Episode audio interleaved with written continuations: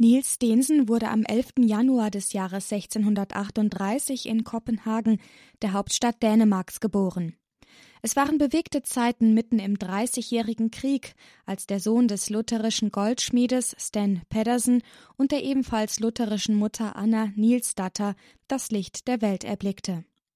Bereits im Alter von sechs Jahren verlor der junge Nils seinen Vater und kam in die Obhut seines Onkels Jörgen Karstensen der auch die Vormundschaft für seinen Neffen übernahm.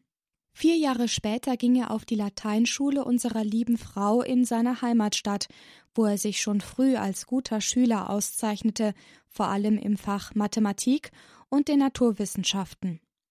Mit 18 Jahren schloss er mit Auszeichnung die Schule ab und schrieb sich im Jahre 1656 an der Universität Kopenhagen ein, wo er sich dem Medizinstudium widmen wollte. Nach einem Studienaufenthalt in Rostock ging Niels Steensen im Alter von 22 Jahren an die medizinische Fakultät von Amsterdam. Hier machte er seine ersten Schritte im Bereich der Anatomie und begann erfolgreich zu forschen. Unter anderem entdeckte er am Ohr den nach ihm benannten Ausführungsgang der Ohrspeicheldrüse, den Ductus stenonianus. Im Juli 1660 führten den jungen Niels Stensen weitere anatomische Forschungen nach Leiden, wo er neue Entdeckungen auf dem Gebiet der Drüsen und Muskeln machte und sein erstes publiziertes Werk schrieb.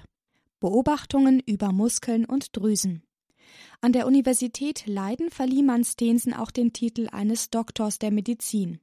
In den folgenden Jahren stellte der junge Wissenschaftler seine lutherische Weltanschauung, die ihm durch die Erziehung seiner Eltern mitgegeben worden war, immer mehr in Frage. Denn unter anderem auch durch seine Studien hatte er nun verschiedene religiöse Ansichten kennengelernt, die Zweifel in seinem Herzen aufkommen ließen. Seine Überlegungen brachten ihn schließlich in eine spirituelle Krise, in der er zunächst aber noch der Konfession seiner Eltern treu blieb. Auf einer Reise nach Livorno kam es dann zu einem entscheidenden Ereignis in seinem Leben. Hier erlebte Stensen die Fronleichnamsprozession, die ihn zutiefst und nachhaltig beeindruckte. Dabei hatte er folgenden Gedanken. Entweder ist diese Hostie ein einfaches Stück Brot und diejenigen sind Toren, die ihm solche Huldigung erweisen, oder sie enthält wirklich den Leib Jesu Christi. Warum erweise ich ihm dann nicht auch die ihm entsprechende Ehre? Noch einige Jahre und viele Glaubensgespräche mit bekennenden Katholiken sollte es dauern, bis sich Niels Stensen zu einer Konversion durchringen konnte. Erst nach einer plötzlichen blitzartigen Erleuchtung, die unter dem Einfluss einer großen Gnade am 2. November 1667 geschah, schwanden alle Zweifel. Daraufhin bat er am 4. November um die Aufnahme in die katholische Kirche, welche am 8. Dezember durch den Empfang der Firmung besiegelt wurde. Gepackt von der Sehnsucht nach dem katholischen Italien nahm Stensen schließlich die Einladung des Großherzogs Cosimo III. von Florenz an, dessen Sohn und Erbprinzen Ferdinand zu erziehen. Hier wurde er zu Ostern 1675 vom Erzbischof der Stadt zum Priester geweiht. Mit großem Einsatz kümmerte er sich weiterhin um die Erziehung des nun zwölfjährigen Prinzen, dem er vor allem christliche Moral und die Orientierung an Jesus Christus beibringen wollte. Ebenfalls übte Stensen seine priesterliche Tätigkeit in verschiedenen Kirchen aus und bereitete einige angesehene Männer der Stadt auf die Konversion vor. Nur zwei Jahre nach seiner Priesterweihe wurde der fromme Seelsorger nach Rom gerufen, wo er bei Papst Innozenz XI. vorsprechen sollte. Dieser berief ihn zum apostolischen Vikar für Nordeuropa und ernannte ihn zum Titularbischof von Titiopolis. Einen Monat nach der Ernennung durch den Papst wurde Niels Stensen im September 1677 vom heiligen Gregor Barbarigo in Rom zum Bischof konsekriert.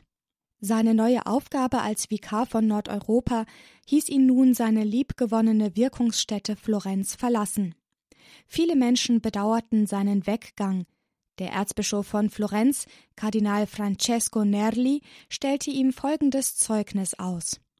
Stenone, wie man Stensen dort nannte, war ein Mann tiefen Gebets, vieler Tränen, beständiger Vereinigung mit Gott, ganz selbstvergessen voll Liebe zum Nächsten, besonders zu jenen, die in den Spitälern und Gefängnissen leben, indem er sowohl den einen wie den anderen in ihren geistigen und körperlichen Nöten beistand.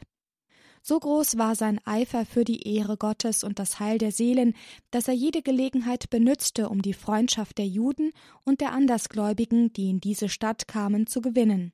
Mit seinem freundlichen Wesen, mit seiner geradezu wunderbaren Überzeugungskraft ist es ihm gelungen, einige von ihnen zu bekehren. In seinem neuen Amt warteten viele Herausforderungen auf den engagierten Bischof. Sein Talent im Umgang mit Menschen verhalf Stensen schon sehr bald in Kontakt mit protestantischen Herrschern und Pastoren zu treten. Mit großer Güte, Demut und Bescheidenheit bemühte er sich in seinem Amt vor allem um das geistliche Leben seiner Priester und der Gläubigen. Dabei blieb er stets in gutem Kontakt mit dem Papst. Erwähnenswert ist hier das berühmte Exposé an den Heiligen Stuhl vom 15. Mai des Jahres 1679.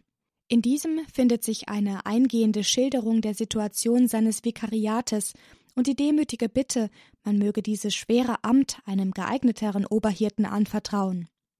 Bereits einige Zeit hatte Bischof Stensen unter schweren Nierenkoliken zu leiden, die neben seinem unermüdlichen Einsatz in der Seelsorge sehr an seinen Kräften nagten. Hinzu kam, dass er sich und seine Gesundheit kaum schonte. In seinem letzten Lebensjahr ging er nach Schwerin und gründete dort eine vom Hof unabhängige katholische Gemeinde. Dort wurde er am 1. Dezember 1686 von einer erneuten schweren Kolik überrascht, die schließlich am 5. Dezember zu seinem Tod führte. Zuvor erlitt er eine schmerzvolle Agonie und beichtete in aller Öffentlichkeit seine Sünden. Sein Leichnam wurde zunächst in Schwerin an seinem Sterbeort beigesetzt. Als die Kunde seines Todes jedoch den Großherzog Cosimo III. von Florenz erreichte, wurden die Überreste des Bischofs nach Florenz überführt. Dort fand Bischof Niels Stensen seine letzte Ruhestätte, zunächst in der Krypta der San Lorenzo Basilika. Seit dem Jahr 1953 ruhen seine Gebeine in einer Seitenkapelle der Kirche. Bereits kurze Zeit nach seinem Tod wurde der Prozess zur Seligsprechung eingeleitet, der jedoch erst 300 Jahre nach seinem Tod am 23. Oktober 1988 mit der feierlichen Seligsprechung durch Papst Johannes Paul II. seinen Abschluss fand.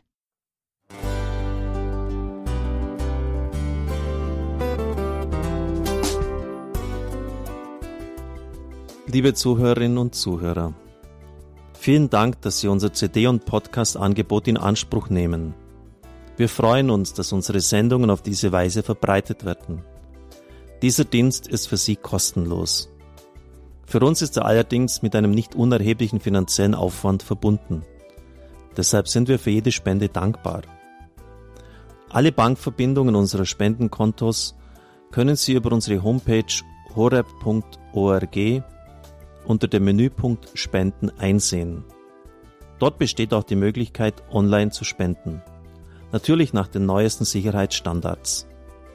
Sie können diese Informationen auch bei unserem Hörerservice unter der Telefonnummer 08328 921 110 erfragen.